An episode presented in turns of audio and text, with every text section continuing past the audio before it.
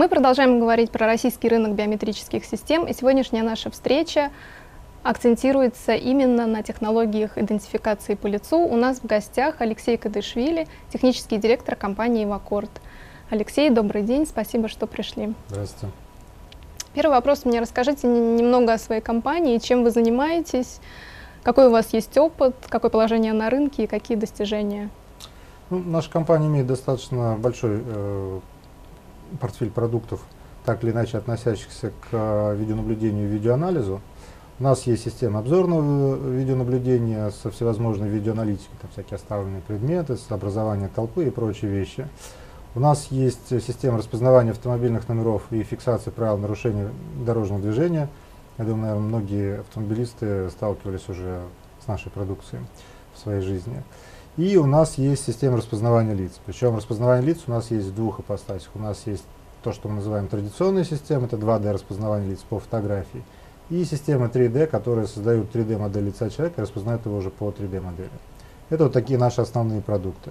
Ну, есть еще такие продукты вторичные, что ли, нашей жизнедеятельности. У нас, например, есть экспертная система для оценки качества, для оценки подделок в видеоматериалах и улучшения качества плохих изображений. Это такая система, которая рассчитана на экспертов-криминалистов. Она у нас появилась в связи с тем, что много работая с видео, мы как раз научились очень хорошо улучшать качество изображения, ну и заодно анализировать его на предмет там всяких разных подделок. Вот. И есть у нас такая традиционная еще часть нашей деятельности, связанная с системной аудиозаписи. Это вот, там всякие системы для колл-центров и прочее, тоже мы делаем. Спасибо. Когда вы начали развивать именно технологии идентификации лиц? С чего все началось, в каком году и как вы вообще к этому пришли? Ну, мы начали развивать эти технологии где-то в середине 2000-х годов. То есть исторически так получилось, что, ну, поскольку наша компания занимается не только разработкой софта, но и железа, мы разработали на тот момент достаточно уникальные камеры, цифровые мегапиксельные камеры. Сейчас это как бы, ну, является таким общим местом, а на тот момент, когда все пользовались только аналоговыми камерами, это такая была, ну, серьезная инновация. И мы столкнулись с такой проблемой, что инновация оказалась немножко впереди ожиданий разработчиков, которые, ну, мы пытались эту камеру пристроить кому-то, чтобы ее начали использовать, и никто не мог понять, как с ней работать. Потому что, ну, все как-то привыкли работать с аналоговыми камерами и не стремились пересаживаться на цифровые. Поэтому нам пришлось эту пересадку осуществить своими силами. Мы поняли, что есть две задачи, для которых вот эти камеры будут крайне эффективны. Это распознавание автомобильных номеров и распознавание лиц. Ну, собственно, этими задачами и занялись и, в общем-то, преуспели в этом. Вы сказали, что у вас есть два продукта в плане идентификации по лицу. Это FaceControl 2D и 3D. Расскажите, пожалуйста, в чем уникальность этих продуктов, отличие и специфика? Ну, если говорить про 2D, то там, ну, сама идея не нова, то есть мы используем изображение, фотографию для идентификации человека. Там уникальность состоит в том, что мы сделали алгоритм распознавания, который, ну, на текущий момент, судя по всему, является лучшим в мире. Во всяком случае, тесты, которые проводит Вашингтонский университет, так называемый MegaFace, это такой открытый тест для систем распознавания лиц, в котором может поучаствовать любая компания. Причем она это может сделать, ну, практически в любое время. Как она почувствовала все силы, она может принять участие в тесте, их результаты публикуются и сравниваются с результатами компаний, которые поучаствовали раньше. Вот на текущий момент мы являемся в этом тесте лучшими по идентификации, причем мы опережаем там Google и другие уважаемые компании, которые в этом тесте участвовали до этого. Это то, что касается 2D распознавания. Второе, что уникально в нашей системе 2D распознавания, что мы сделали не только очень хороший алгоритм, но мы сделали еще специализированные камеры. Вот с тех пор, как мы сделали первую камеру, прошло уже много лет, и мы, соответственно, ее существенно усовершенствовали. А теперь эта камера не только многомегапиксельная и обладает очень высокой чувствительностью, у нее есть такая уникальная функция, как выделение лица непосредственно в камере. Это очень важно при построении больших систем, потому что, реализуя эту функциональность в камере, мы делаем систему, которая дает очень высокое качество изображения, ну, потому что камера специально подобраны характеристики камеры, матрица, там, оптика и прочее, так, чтобы обеспечить очень высокое качество изображения. Во-вторых, мы часть функциональности, которая должна выполнять система, реализуем уже в камере, тем самым разгружая сервера, которые должны обрабатывать данные. И в-третьих, мы существенно уменьшаем поток данных, который передается от камеры к серверу, потому что мы из кадра вырезаем только лицо человека и только его передаем. То есть, например, если в кадре нет лица, мы этот кадр вообще не передаем. Вот. Благодаря такому подходу у нас получается система, которая очень эффективна с точки зрения, когда речь идет о построении больших систем. То есть, грубо говоря, для того, чтобы обработать большее количество камер, в нашем случае требуется меньше серверов, чем если сравнивать с какими-то другими системами. И при этом мы даем исключительно высокое качество, потому что у нас очень хорошего качества картинка идет из камеры, и мы ее обрабатываем лучшим в мире алгоритмом распознавания лиц. Результат, ну, сами понимаете, какой получается. Если говорить про систему 3D распознавания, то там уникальность состоит в том, что мы научились в реальном времени, то есть на лету, в некооперативном режиме, то есть это когда человек не останавливается, а просто двигается свободно, так как он это делает в своей обычной жизни, по серии синхронных снимков делать 3D-модель лица человека. Причем эта модель, она получается очень точной, то есть там точность определения ключевых биометрических точек, она где-то порядка полумиллиметра получается. И, собственно, эта 3D-модель, она используется для распознавания. То есть у нас получается в сравнении с 2D-системой выигрыши следующие. Ну, во-первых, у нас получается больше информации, потому что у нас кроме текстуры есть еще информация о форме лица человека. И, соответственно, если, допустим, человек использует какой-то грим, или женщина там очень сильно накрасилась, или, допустим, как вот футбольные фанаты раскрашивают себя, да, в цвета любимой команды перед тем, как идти на стадион, их с помощью 2D распознать после этого уже непросто. Это довольно сложная задача становится. Для 3D это не такая серьезная проблема, потому что кроме того, что вы нарисовали на лице, вот измененную текстуру, у нас есть еще форма, которая не изменилась. Кроме того, 3D-система, она устойчива к нефронтальному ракурсу, потому что для 2D-системы, как только человек начинает отворачиваться от камеры, это становится проблемой. То есть, начиная с какого-то места, распознавание просто заканчивается. 3D-система, она намного более устойчива к таким отклонениям. То есть, конечно, если вы повернетесь затылком, вас не узнают, но если у вас какая-то часть лица видна, то система 3D-распознавания сработает существенно лучше, чем 2D-распознавание.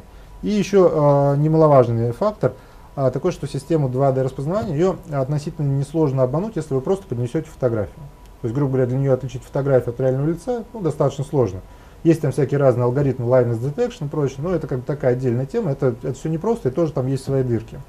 А в 3D распознавании такой дырки нет, потому что как только вы подносите фотографию, система понимает, что у вас плоское изображение, что там нету ни носа, ни там, форм, которые характерны для лица, и, соответственно, такое лицо забраковывает, ее таким образом не обманешь. Ее можно обмануть только как в фильме Mission Impossible. То есть вы делаете полноценную маску, и в этой маске, значит, перед системой пытаетесь пройти. Ну, понятно, что это достаточно дорогое удовольствие, и мне кажется, это может позволить. Ага.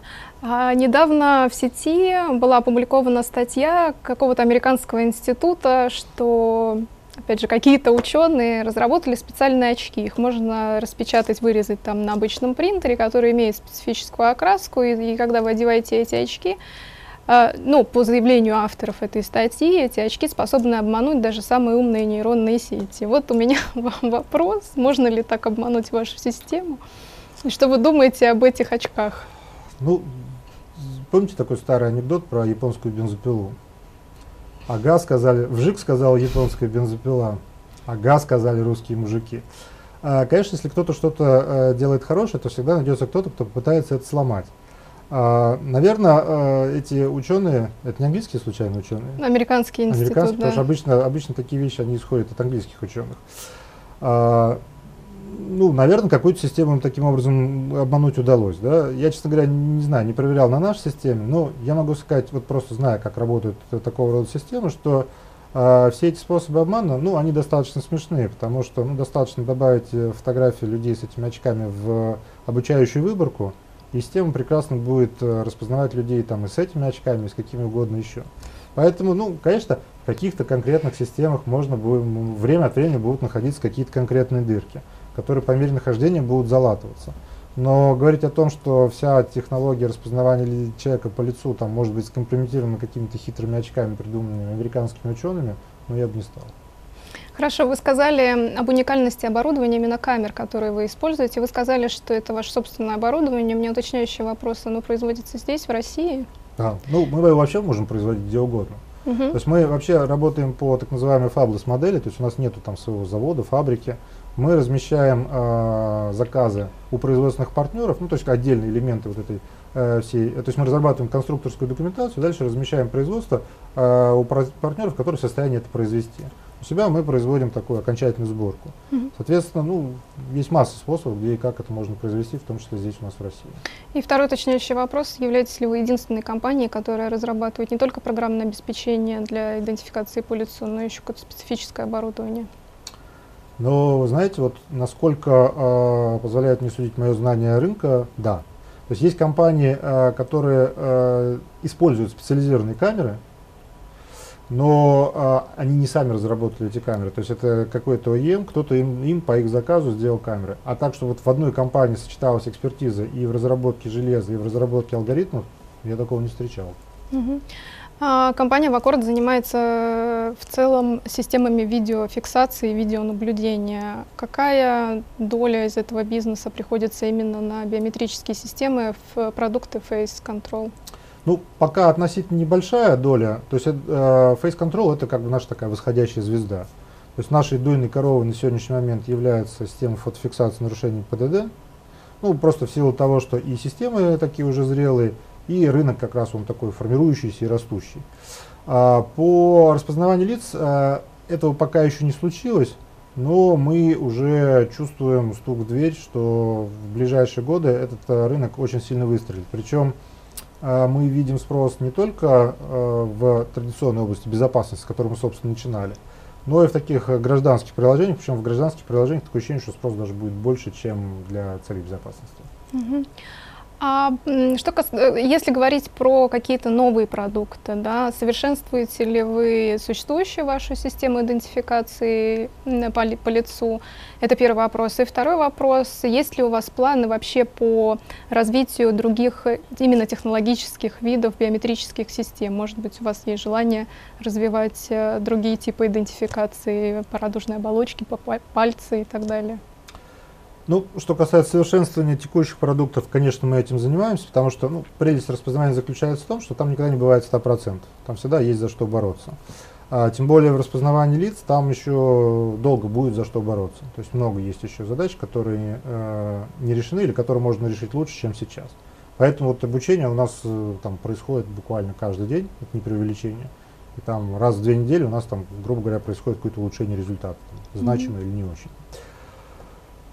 Что касается каких-то других продуктов, то, честно говоря, вот в биометрию по другим частям тела мы идти в ближайшее время не планируем, ну, потому что там, грубо говоря, там понятно, что одно и то же слово используется в биометрии, да, но с точки зрения технологической там совершенно другие подходы используются для этого, и ну, мы в этом не так, чтобы сильно сильны в сравнении с теми, кто этим уже давно занимается, да, поэтому ну, чем мы будем заниматься вещами, в которых мы не являемся лучшими. Мы видим, на самом деле, очень много задач в работе с лицом человека. То есть, вот, по большому счету, идентификация – это одна из самых простых задач. То есть, через какое-то время это превратится в commodity, это будет там уже реализовываться там, в готовых чипах, да, и этим как бы уже на хлеб с маслом себе не заработаешь. А вот есть куча всяких разных других очень интересных задач, связанных с анализом лица человека, с анализом поведения человека, его мимики и прочих вещей, которыми мы очень активно занимаемся, потому что вот в этом мы видим будущее. На последней выставке по безопасности, ну, одной из последних All Over IP, мы услышали такое мнение со стороны экспертов, что прогноз по дальнейшему развитию нейросетей будет лежать не только в идентификации лица, потому что этим занимаются уже много компаний, а еще и в системах, которые способны идентифицировать поведение. Вот что вы думаете об этом тренде? Смотрите, вот я, честно говоря, не очень понимаю, что люди вкладывают в понятие идентификации по поведению, да, потому что, ну, если, допустим, там какое-то характерное почувствование, да, или там какой-то нервный тик, который есть у человека, это одна история. В принципе, вот человек, на самом деле, можно, например, идентифицировать по походке. Вот походка является такой очень характерной особенностью человека, ну, вообще, вот динамика его движений. И по большому счету, ну, уже сейчас есть определенные подходы, там такие вот теоретические наработки, да, как это делать. И я думаю, что там с течением времени эту задачу тоже ее можно будет решить. Вот если об этом идет речь, ну, то да. А вам интересны такие направления? Походка? Ну, походка, да. Ну, лицо интереснее. Понятно. Еще один из трендов, который называют эксперты, это стремление к развитию мультибиометрических технологий. Что вы думаете об этом тренде? И есть ли у вас интерес к каким-то партнерским программам, которые позволят интегрировать именно мультибиометрические системы? Интерес, безусловно, есть. Мы открыты для любого сотрудничества, которое позволяет заработать больше денег, чем сейчас. Что касается этого тренда, ну, я не скажу, что это прям какой-то вот такой тренд, что вот он прям вот дует как сквозняк, да? Ну, да, в каких-то случаях нужно действительно использовать мультибиометрию. Ну, замечательно, будем с кем-то группироваться для таких задач. Угу. Спасибо. Давайте поговорим более подробно, может быть, о конкретных кейсах интеграции, тем более, что вы уже упомянули, что традиционно все-таки идентификации по лицу используются в каких-то государственных программах, оперативными службами, хотя проявляют уже интерес и коммерческий сектор. Расскажите, пожалуйста, где сейчас наиболее популярны ваши продукты FaceControl 2D и 3D, какой у вас есть в этом опыт и кто ваши основные потребители? Ну, исторически все это начиналось с безопасности. И в первую очередь с общественной безопасностью. То есть это места того, что называется массовое пребывание людей. То есть это всякие разные вокзалы, там, транспортные узлы, тот же самый метрополитен, это там какие-нибудь торговые центры, вот такого рода вещи, ну, где вот есть большие потоки людей. Для системы распознавания лиц, чтобы она эффективно работала, важно, чтобы люди двигались в потоке. Да? Вот если вы, допустим, поставите систему на Красную площадь, то она работать будет плохо, потому что там 3/4 людей будут повернуты к вам затылками. А вот если вы, например, ставите систему в переходе метро, там затылком вперед почти никто не ходит, соответственно, у вас есть поток людей, которые идут прямо на вашу камеру, и вы можете там, ну, 90–95% всех лиц собрать просто одной камерой. Поставите вторую, доберете еще недостающие 10%. И, соответственно, система в таких условиях, она может очень эффективно работать, причем это как бы не просто голословное утверждение, а это результаты тестов, которые проводились в том же самом московском метрополитене. Вот, соответственно, у нас есть какое-то количество внедрений, которые вот связаны с метрополитеном, там с какими-то железнодорожными вокзалами, с автобусными станциями. Есть внедрение на спортивных объектах. Там на самом деле две задачи решаются. Но одна традиционная — это поиск плохих людей, а вторая — это поиск, ну, они тоже по-своему плохие, но как бы это всякие там, допустим, болельщики, которые плохо себя ведут на трибунах. То есть человека заносят в черный список, если он, допустим, там, не знаю, что-нибудь поджигает на трибуне или кричит какие-нибудь нехорошие слова. И в следующий раз, просто когда он пытается идти там на хоккейный матч, его просто не пускают, потому что он проштрафился. То есть это уже даже задача такого не государственного значения, да, то есть этим не милиция занимается, этим занимается там, ну, грубо говоря, служба стюардов, которая обслуживает там этот матч. Похожая история на стадионах, мы внедряли это на биатлонном стадионе. Тоже такая же, ну, примерно такие же цели решает задача. Если говорить про такой совсем гражданский сектор, про ритейл, там, естественно, есть проблемы с воровством. Вот есть ритейлеры, у которых воруют систематически. Ну, то есть не то, что там бабушка там кусок мыла положила в карман и пошла, да, это, ну, и бог с ним.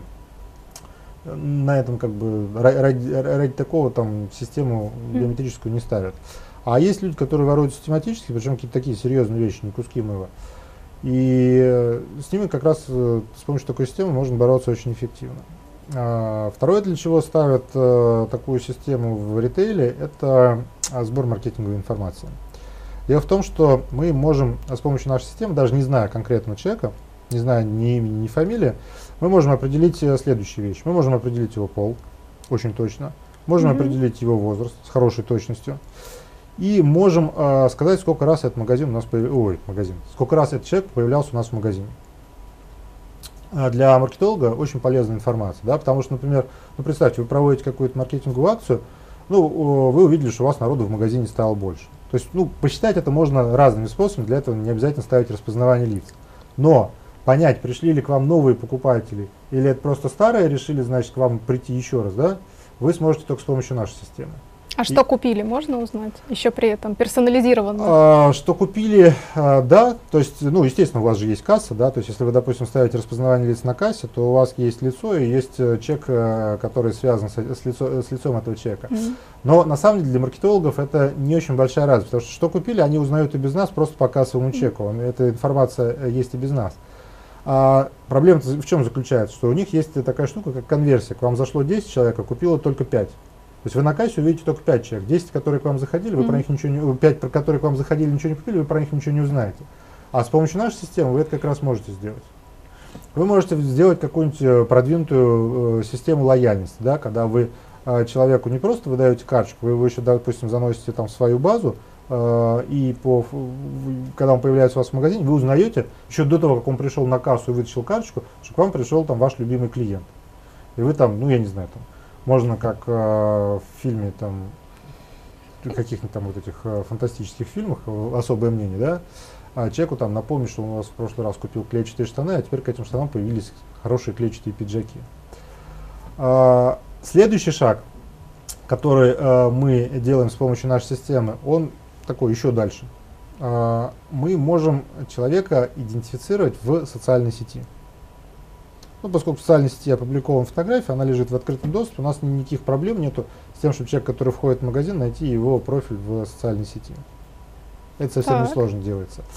Естественно, тут возникает вопрос там, со всякими разными персональными данными и прочим. Да? Ну, здесь на этот вопрос существует большое количество ответов.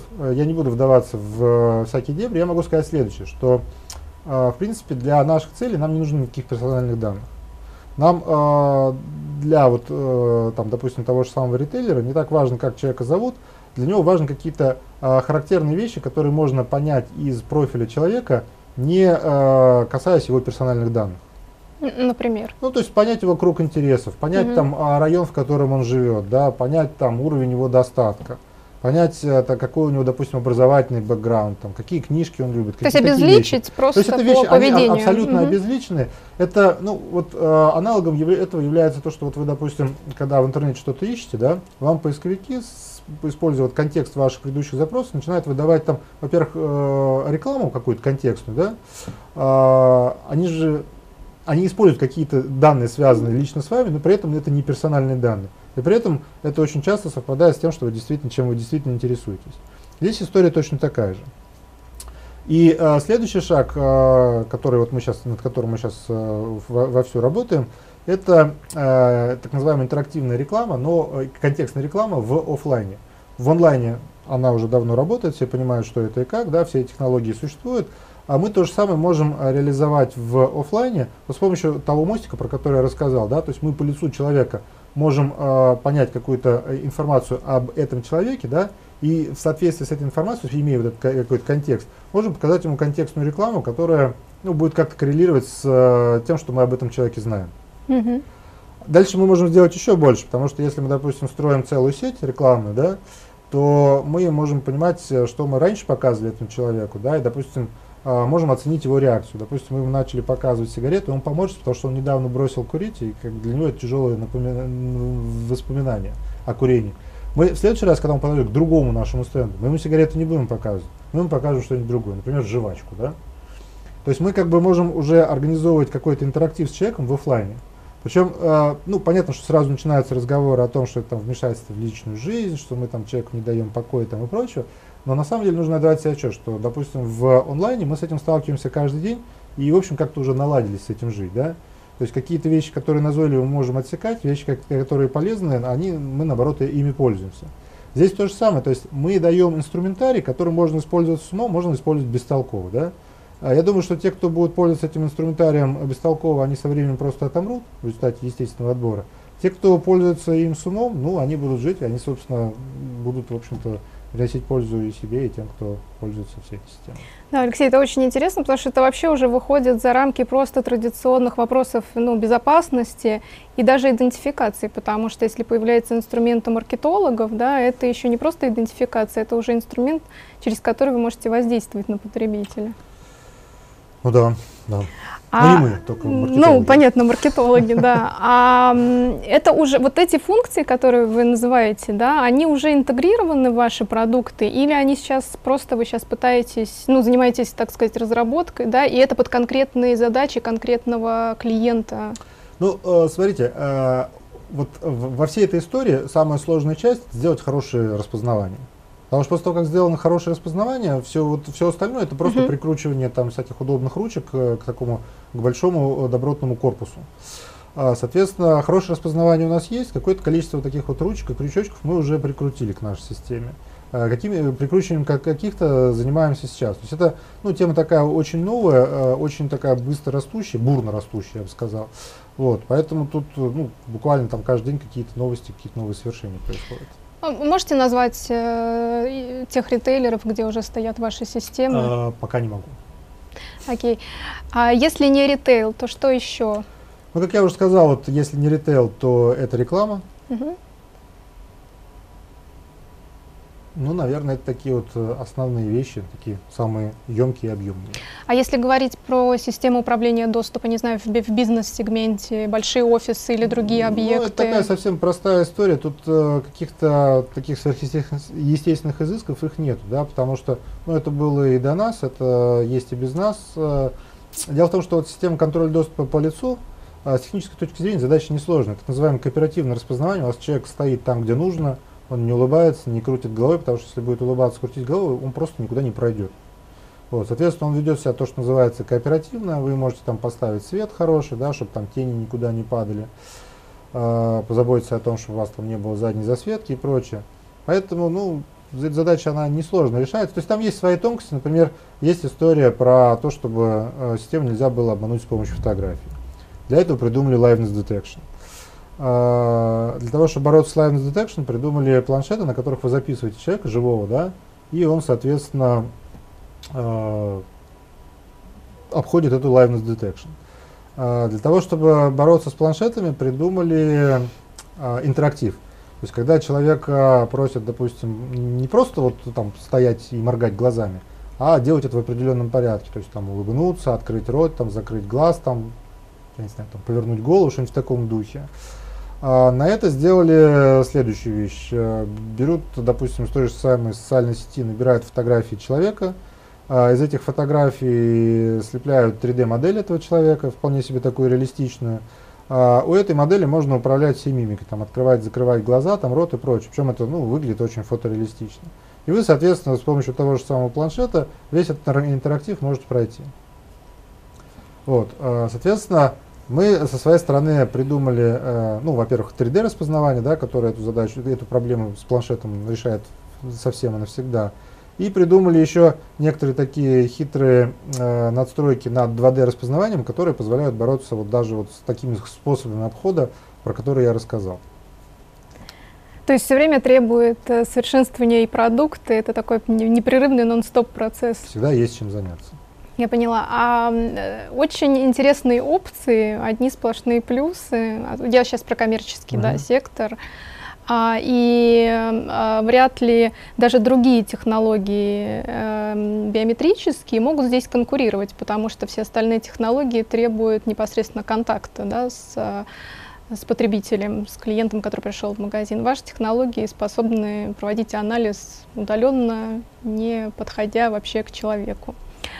Но вопрос по цене, да, насколько это дорогие вообще системы, можно ли как-то, если можете дать какие-то средние показатели, да, по стоимости какого-то проекта, и что происходит с течением времени, вообще эти технологии становятся более доступными для конечного пользователя или они наоборот дорожают, и с чем это связано? Ну, смотрите, с течением времени происходит, со временем происходит все одно и то же, да, все это превращается в commodity и начинает продаваться на вес. То есть, как только этим начинают заниматься китайцы, там уже просто это продается там близко к себестоимости. Вот. Чем больше этого всего производится, тем себестоимость оказывается ниже. Поэтому этот тренд, он такой общий, касается, ну, практически всех технологий новых, которые появляются. Что касается стоимости, допустим, в сравнении с другими технологиями, ну, конечно, дешевле всего были, есть и, наверное, в ближайшее время будут пальцы. Но с ними есть куча всяких разных проблем, из-за которых они далеко не всегда и далеко не везде могут быть использованы. Ну, то есть, начиная с того, что вам все время что-то надо трогать, да, для того, чтобы оставить свои отпечатки пальцев, и заканчивая тем, что не все умеют оставлять отпечатки пальцев. Ну, в силу разных причин. В этом смысле с лицом все намного проще и удобнее. И, в принципе, ну, с моей точки зрения, на текущий момент там технологии распознавания по лицу, стоимость решений распознавания по лицу, но она такая абсолютно вменяемая и разумная, да, поэтому ее уже может позволить много кто себе. Тут, опять же, есть всегда такой трейд-офф между тем, что вы, насколько в агрессивных условиях вы хотите, чтобы работала система. То есть, если вы хотите вообще никак ни о чем не заботиться, да, вот поставили где захотели, хотите, чтобы она распознавала, там, независимо от того, светит солнце, не светит, в камеру оно светит или там сбоку, то есть, как бы, не думайте обо всем этом. Конечно, в этом случае система получится подороже, потому что, поскольку увеличиваются требования к самой системе. Если вы хотите удешевить систему, ну, вам нужно принять какие-то меры. То есть, вам нужно сделать нормальное освещение в той области, где вы хотите людей распознавать. Вам нужно как-то упорядочить их движение, чтобы они там двигались, там, ну, грубо говоря, там, в одном направлении и так далее, да, чтобы они там друг другу в затылок не дышали и прочее. То есть вот такими незатейливыми ухищрениями вы можете снизить требования к самой системе распознавания, сделать ее такой совсем доступной. Потому что, в принципе, если, допустим, речь идет о каких-то совсем простых случаях, ну, сейчас можно распознавать лица просто с помощью USB-камер, ну, уж дешевле некуда. А что касается дальнейшего сопровождения проекта, то есть когда уже произошла интеграция, когда установлены все видеокамеры, установлена сама система, насколько сложно конечному пользователю дальше управлять этой системой, дальше ее эксплуатировать? Или без вашей технической поддержки никак не обойтись? Не, ну если без нашей технической поддержки было не обойтись, то у нас количество проектов, которые мы могли бы сделать, оно было пограничено просто размером нашей технической поддержки. Конечно, мы делаем систему такой, чтобы она работала без нашей технической поддержки. То есть там, ну, понятно, что любой вновь разрабатываемый продукт, он проходит определенные стадии, да, то есть когда он там работает только в присутствии разработчика, когда он работает только там при регулярной там технической поддержке там и прочее. Но мы все эти стадии уже достаточно давно прошли, поэтому сейчас он у нас в состоянии, когда он работает, даже будучи полностью отчужденным от нас. Поэтому, если там, допустим, ну, никто не там совершает каких-то актов вандализма, то система, будучи установлена и запущена, она дальше сама себе работает и работает. Другое дело, что у заказчика могут появляться какие-то новые пожелания, новые хотелки, да, и он хочет, допустим, систему апгрейдить. Ну, соответственно, он ее апгрейдит, ну и дальше она опять продолжает работать. То есть мы потратили очень много времени и сил на то, чтобы сделать систему такой полностью самодостаточной, да, чтобы оператор, который работает с системой, чтобы, ну, от него практически ничего не требовать. То есть у нас разработаны там специальные пользовательские интерфейсы для вот решения конкретных задач, с которыми сталкиваются люди в реальной жизни. Так что там, грубо говоря, если там человек просто стоит на тумбочке, да, и там смотрит на людей, которые мимо проходят, у него весь интерфейс там состоит из двух кнопок. Запутаться практически невозможно. А если взять, ну, условный, достаточно крупный, например, объект, любой в ритейле, да, торговый центр или крупный магазин, сколько по времени занимает вот, подготовка такого проекта? Тут, понимаете, какая штука, очень много все зависит, там очень много организационных вопросов зависит. И на самом деле очень много зависит от того, с какой скоростью эти организационные вопросы решаются. То есть, грубо говоря, технических вопросов там совсем немного, они все там хорошо отлажены, и техническая часть она занимает совсем немного времени. То есть там, грубо говоря, выезд на место, там, замеры там, всех расстояний, после этого рисуется все это дело в видеокаде, отрисовывается, выбираются оптимальные места расположения камер, там, параметры оптики и камер, которые будут использоваться. Собственно, все, после этого проект готов. Его дальше там надо сверлить дырки, вешать кронштейны, протягивать провода. Но это длительно, это несколько месяцев или что-то? Не, ну зачем? Это, то есть это прям быстро? Ну, опять же, очень много зависит, потому что если, допустим, у вас там мраморный там пол и там какие-нибудь там эксклюзивные потолки, да, это одна история. Когда у вас, допустим, Armstrong, то там вы за полчаса можете там все кабельные эти трассы проложить. То есть тут все это индивидуально, но вообще, ну, это достаточно быстро, это, ну, вопрос там одной, там, двух недель обычно. Ну, смотрите, получается, что проект интеграции системы, идентификации по лицам, в потоке, на том или ином объекте, он включает несколько составляющих. Чисто технически это оборудование, которое используется, программное обеспечение, за счет которого производится настройка, и дальнейшая техническая поддержка. Вообще, есть ли возможность как-то оценить вклад каждой из этих составляющих в общую стоимость проекта?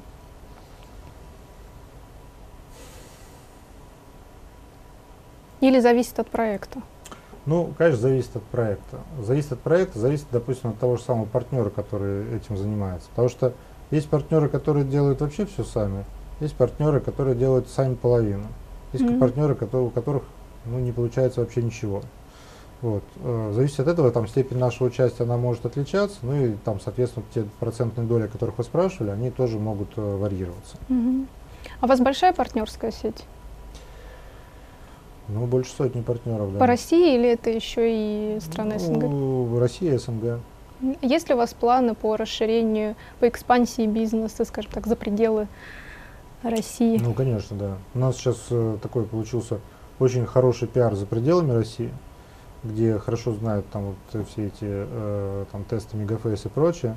И мы сейчас работаем с очень крупными компаниями международными по как раз внедрению наших технологий.